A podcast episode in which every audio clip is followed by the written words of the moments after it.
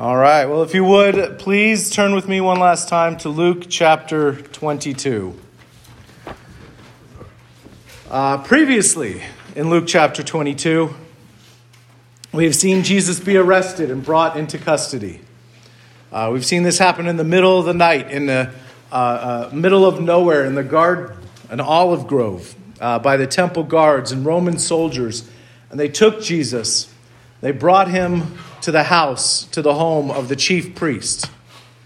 In an inexact correlation, the chief priest is kind of like the chief justice, uh, the, the main leader of the Supreme Court, the chief priest being the, the main leader of the Sanhedrin, um, the, the council, the court of the Jewish people in the temple. And so Jesus was arrested, he was brought to that home. Uh, last week, we took a brief aside from looking at the arrest and trials of Jesus to look at Peter and his denials of Christ. Uh, as Peter was following the crowd uh, and, and trying to follow Jesus, uh, following to where they took uh, Jesus. Today, we get back to Jesus and we see what is happening to him. Sorry. I, I, I don't know, I messed up apparently. That's fine. We'll just find a, a screen to to stay on? Right there. there it is. There it was. All right. Uh, so today we look at the first of the three trials of Jesus. Uh, we'll go ahead and we'll read our passage, Luke chapter 22, verses 63 through 71. Uh, so through the end of the chapter. As you all know, I'll be reading out of the English Standard Version. I encourage you to grab whatever version of the Bible you prefer reading whichever version you understand most clearly, uh, whichever translation helps you read the Word of God for yourself and helps you to grow closer to God. uh, Luke 22, 63 through 71, inspired by the Holy Spirit, the very Word of God itself reads Now the men who were holding Jesus in custody were mocking him as they beat him. They also blindfolded him and kept asking him, Prophesy, who is it that struck you? And they said many other things against him, blaspheming him. When day came, the assembly of the elders of the people gathered together, both chief priests and scribes, and they led him away to their council. And they said, If you are the Christ, tell us. But he said to them, If I tell you, you will not believe. And if I ask you, you will not answer. But from now on, the Son of Man shall be seated at the right hand of the power of God. So they all said, Are you the Son of God then? And he said to them, You say that I am. Then they said, What further testimony do we need? We have heard it ourselves from his own lips. Thus says the word of God. Uh, so the setting of this week's passage was, was set up uh, back in 54. We, we touched on this in the introduction. The, the temple guards, Roman soldiers, and the servants of the chief priest, they arrest Jesus, they seize him, they take him to the chief priest's home. Uh, the first, these first few verses, um, 63 through I think it's 66, um, these first few verses seem to be in conjunction time wise. Uh, they seem to be parallel to the passage last week we looked at of Peter in the courtyard. So it seems that Jesus is waiting for this assembly, for the council of, of elders, chief priests, and so on, as they're preparing for this trial. And as he is waiting, as he is being held in custody, uh, one of the things we see common in storytelling, um, not that this is just a story, but uh, what, one of the things that we see common in storytelling is, is that when an innocent man is held in custody, guards will often taunt, mistreat, abuse, mock the, the innocent prisoner as they're waiting. This is where that comes from. This is what is happening here to Jesus. Uh, this is uh, they use this in, in, today's storytelling because it comes from somewhere. Uh, these first three verses, 63 through 65, I'm sorry, they show us how much humiliation and abuse Jesus was already taking at the beginning of this ordeal. And it's, it's only getting started. Uh, as you read through Luke chapter 23, it only gets worse. They were mocking him, they were making fun of him and his position, they were making fun of him and the, the, the, the true stories that have been passed along about him. They were blindfolding and hitting him, telling him, if you're really who you say you are, prophesy and tell us who hit you. They're laughing at him. And ironically, this call for him to prophesy who was hitting him was happening at the same time that a previous prophecy that Jesus gave of Peter denying him was in the midst of being fulfilled. His, the prophecies he made were being fulfilled even as they mocked him to prophesy who was hitting him. They were com- these men were completely blaspheming him as he was about to go on trial for and wrongly found guilty of blasphemy. And Jesus took it. He absolutely took it. He didn't respond, he didn't act, uh, he didn't uh, re- engage how most of us would, would have done. He didn't yell for them to stop. He didn't fight back. He didn't struggle. He didn't argue back at them. He is and he was so much better than, than you and I.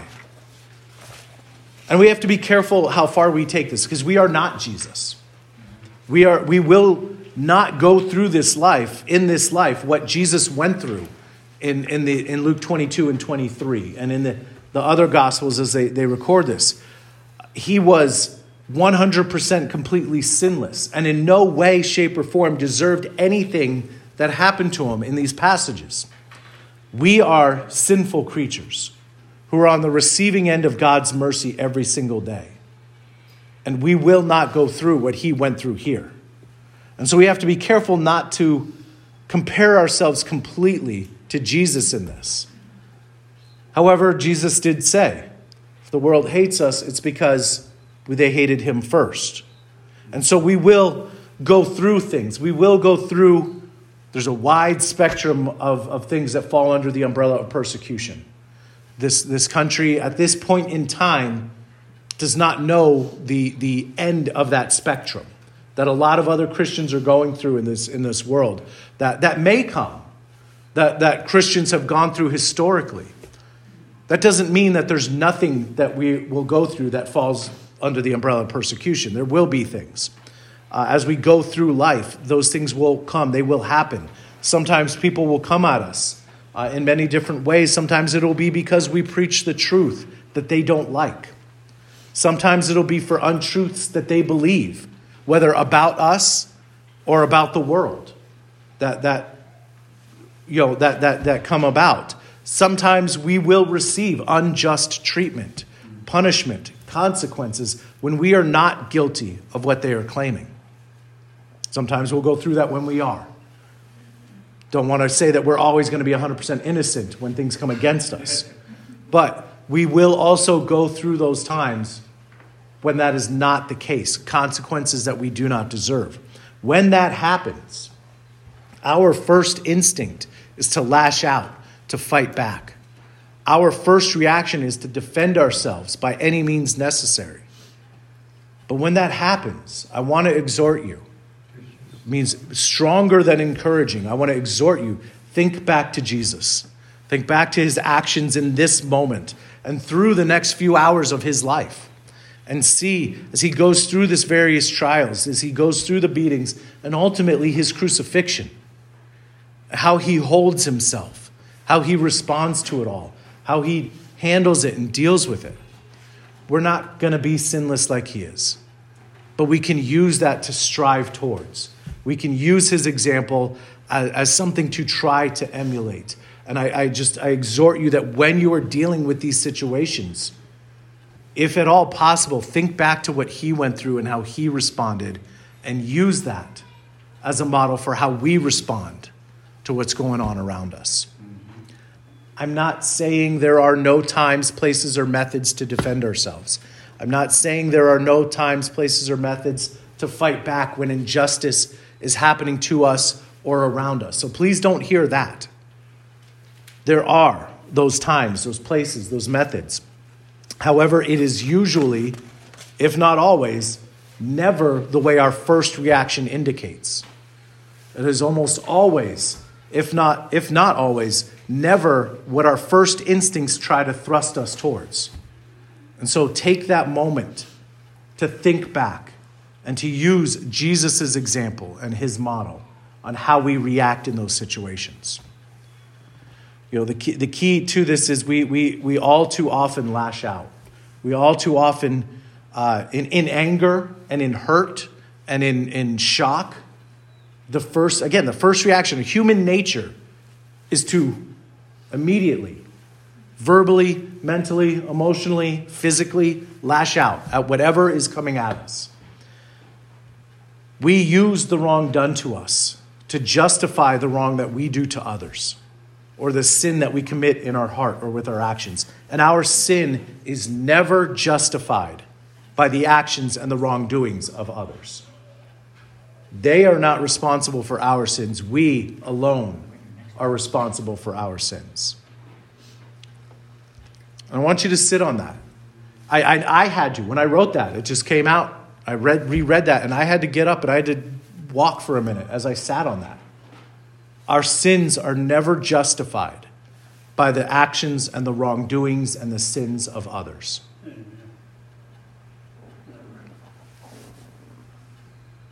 So we move on, verse 66. As the day came, Jesus was brought in front of the council. This council made up of the chief priests, the scribes, the elders, and so, and so on. And uh, you know, one real quick aside, I've mentioned this before. I, I, know I've especially mentioned it a couple of times when we were in the upper room um, Jesus talking to the disciples at the Last Supper. As we, we're going through Luke, I want to focus on what Luke's focus is. Uh, and when, when he wrote this gospel, the four gospels, Matthew, Mark, Luke, and John, they don't contradict each other in any way, shape, or form, but they don't all bring the full story.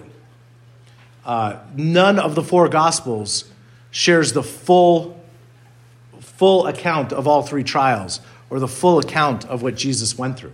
They each take different focuses and angles, all four inspired by God, all four completely true and, and inerrant. But they all take four different focuses. And so I've wanted to make sure I focus on what Luke is focusing on. Uh, and so, with that, I do want to make the one aside that this is not Luke's focus at all, but you'll see this in the other Gospels. Nothing about this trial, nothing about what Jesus was going through right here was legal, was moral, was done correctly, or according to the Jewish law and custom as laid out in the law of Moses. They broke every, every Jewish law, every tradition, every right way of doing things as they brought Jesus through these trials. So now the main issue for this first trial comes in the two questions that the, the council asks Are you the Christ? Are you the Son of God? Now, they are not asking, of course, out of genuine curiosity. If they were, Jesus would have answered them and much more plainly. Instead, they're asking to get his words and his admission on the official record. And it's, it's interesting to me that the, the three main titles for Jesus are all used in this passage. The council uses the title of Christ, which is the same word as Messiah. One's Greek, one's Hebrew, same exact word, same title. They say they use the title Christ and they use the title Son of God. And Jesus uses it in his response, as we touch on in a moment, uses the title the Son of Man. Jesus' favorite title for himself.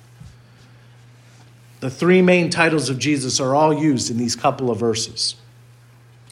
So they ask him, Are you the Christ? Jesus says, Even if I tell you, you're not going to believe me. And, and we see here one of the key problems we see throughout the Gospels. We see throughout uh, Luke's Gospel, we see throughout the rest of the Gospels, we see throughout the, the letters, um, uh, we see throughout Acts uh, especially, and we see in people around us every day. These men were blinded to the fact that Jesus really was the Christ. They knew what he was claiming. It was clear to them that that's who he was saying he was. But they couldn't believe it, literally, could not believe that that's who he was. And I, I can tell uh, e- each of you here, I can tell everyone in Bangor, I can tell everyone I ever come across that Jesus of Nazareth, Jesus of the Bible, is the Christ, is the Messiah, is God, is the Savior. And, and that is the job of everyone in this room, everyone listening to me, is to tell your friends, your family, your community who Jesus is. And I can tell everybody that truth. And some may respond in faith, but many won't. Many won't hear that. Many are blinded to this truth. They are blinded by their sin. They are blinded by their biases. They are blinded by previous teachings or, or past hurts and experiences. They're blinded by their own understanding, but they are blinded to the fact of who Jesus really is. That who he claims he is is the truth of who he is. And like the men on this council, they are not seeking truth. The men on this council are seeking answers to be put on the record. And so Jesus doesn't give them what they want. And by doing so, he fills, fulfills another of, of Isaiah's prophecy in Isaiah 53 7. And, and as he, he fulfills that whole section of Isaiah, and it's, it's incredible. If you go back and read that, uh, especially chapter 53 of Isaiah, just how much of that is speaking hundreds of years ahead of time about what Jesus goes through and fulfills in this time. But instead, Jesus tells them that despite your unbelief, despite what you're about to do and what's about to happen to him, the Son of Man reigns. The Son of Man will be seated at the right hand of God the Father. The Son of Man. He uses that title very clearly and specifically. Daniel brings that title up when he describes, he writes about the Son of Man uh, in chapter 7 of, his, of, of the book of Daniel. And he says, And behold, with the clouds of heaven, there came one like a son of man. And he came to the Ancient of Days and was presented before him. And to him was given dominion and glory and a kingdom that all peoples, nations, and languages should serve him. His dominion is an everlasting dominion, which shall not pass away, and his kingdom one that shall not be destroyed. It's Jesus. That Son of Man, Jesus, he reigns. He is reigning right now in heaven and over this earth. He is seated right now at the right hand of God the Father. He reigns regardless of this council's belief or unbelief. He, he reigns right now regardless of my belief or unbelief, regardless of any of your belief or unbelief. Jesus reigns and is reigning right now. I'm paraphrasing, but there's a saying that makes its way, uh, uh, especially online, pretty often. It says, The truth does not stop being true just because people don't believe it. That's the truth of Jesus. That's the truth of Him, the Son of Man, reigning over His dominion and His everlasting kingdom right now. Jesus is telling these men, as He says this, as He's speaking to this council, uh, He's in essence telling them that the next time we meet, the roles are going to be reversed. At the next trial, at the judgment of the living and the dead, it is I who will be the judge. And they will all have to stand before him, give an account. Now the council council was tired of running in circles. They wanted to finish up so that they could go get Jesus in front of Pontius Pilate. Because they didn't have the authority to do what they wanted done to Jesus. They had to finish this so they could take him in front of Pilate so that they could tell him to crucify Jesus, to give him the death penalty. And so they say, Quit talking in circles. Answer us plainly. Are you the Son of God or no? He says, You say I am. This is an affirmative answer. He was saying yes. He does so in a way that, in the Greek language and culture, deflects the responsibility back to the, the question asker. But the answer that he says in that is yes. There's no mistaking that meaning as he says that to the council. He knows they're looking to get him on the record. They're looking for a te- official testimony that they can use, and he won't give it to them even as he answers their question. Now, at this point, they don't care. They're done. He answered affirmative whether we have a, a, a, clear admission on the record or not. He answered it. We heard it from his, his own mouth. The rest of the trial is not legal or according to Jewish law anyway. So, whatever. We take this answer. We're done. You're guilty. That's. They recognized that he was indeed claiming to be the Son of God. They recognized that he was indeed affirming their accusations people can say and be genuinely confused. They can be genuinely searching and, and, and look at Jesus never claimed to be God. Many people use that as a dismissive and are, have ulterior motives for that, but people can be genuinely searching that. And it's because even though this is one of many texts that do say that, that he claims to be the Son of God here, in English especially, they're not always as clear as we want them to be. And so, as I said, people can genuinely find this hard to see, but Jesus was clear enough that those in his day who heard his words knew exactly what he was saying. They knew exactly who he claimed to be. And who was he? Who was Jesus? Jesus was a real, live, historical person. There is more historical evidence for him than Julius Caesar. Jesus was the Son of God, incarnated, brought into the flesh, God Himself wrapped in a human body, fully human and fully God. He was the Son of God who came to redeem mankind. He came to reconcile us back to God. He came to bridge that divide that sin causes between us and God. He did it by taking our justice, our punishment for the sins that we have committed. Each and every, each and every one of us here, each and every person born, with Jesus being the only exception, each and every person has sinned and was born separated from God. Even our little angel, that, you know, right after they're born, we look at our babies and we say they're so perfect and pure and innocent. And that's true in a sense. But they are still born with that sin nature. And so they are still born separated from God. Each and every one of us here. And so each and every person who is who has lived, who is living, each and every person in this room, each and every person in Bangor, each and every person that we know uh, deserves to pay the consequences for their sin, deserves eternity in hell, having the full, perfect, and holy wrath of God poured out on them. The wages, meaning the payment of sin, is death. This is what each and every single person here, especially me, deserves. And yet, God loved us. In that while we were yet sinners, before anything about us changed, before we repented, before we turned aside, before we pulled ourselves together, before we cleaned up our act, before any of it, while we were yet sinners, Christ died for us. He took that penalty, He took that wrath, He substituted Himself in our place.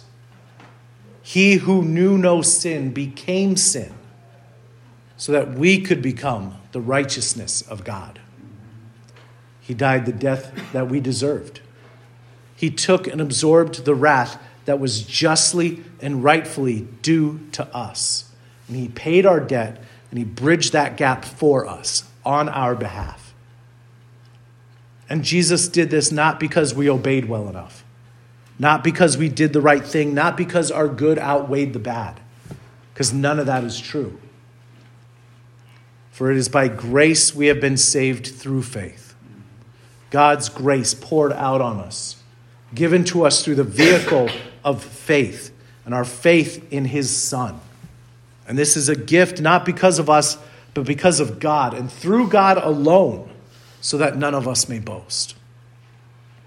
There is no name except Jesus by which we are saved. There is one mediator between God and man, Jesus Christ. Amen.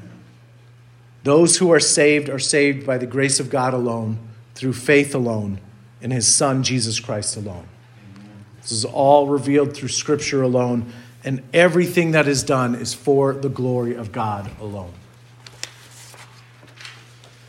One last greatest hit, as Jonathan Edwards famously said contribute nothing to our salvation except the sin that makes it necessary. Here's what this all means. If you have believed in the Son, then you get the Father.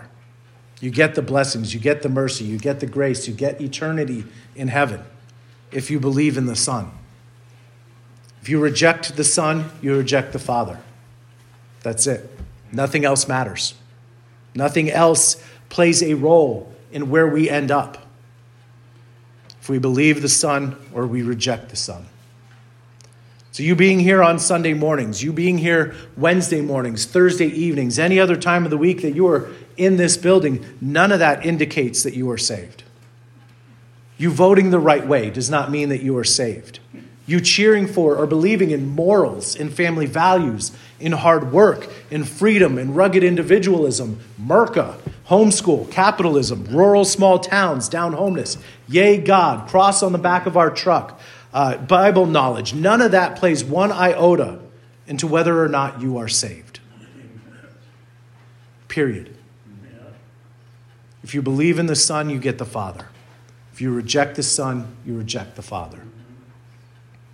Now, much of that may be fruit of your salvation. I'm not saying those are bad things in any way, shape, or form. But that's, there's too many people in our community too many people in our friends and our families, too many people in our midst that are banking on those things to fool themselves into thinking that they are saved. Many people who bank on those things that they are saved go to churches. Many of them are not saved. And many of them will stand in front of God saying, Lord, Lord. And he will say, Depart from me, for I never knew you. Don't let that be you. Repent of your sins, believe the gospel. Accept the grace of God, which gives you faith, and put that faith in Christ Jesus. His finished work on the cross and Him alone. Faith comes by hearing, hearing by the Word of God. You cannot make your friends, your family, your community believe. You can only control yourself. Show what repentance is through faith by showing people the change that takes place, by showing them the fruit. A lot of those, again, a lot of those things that I just listed out, those are good fruit that can come from our salvation. But don't let that be what they see as why we are saved. Show them, show people around us the change that takes place, the turning away from those sins that so easily entangle Nothing we do saves us, but if we are saved, we won't do nothing. And then you can make sure that your friends, your family, your community were given the truth, given the chance to repent and believe. That's what Jesus calls us to. He calls us to repent and believe, to love our neighbors as ourselves, so that the thought of them not believing should be heartbreaking to us and should drive us to action. Sometimes it takes years, sometimes decades. Sometimes we will not see the result we want to see. We are not called to be successful. We are called to be obedient. We are called to be faithful. We are called to do what God has called us to do. We cannot save anyone else.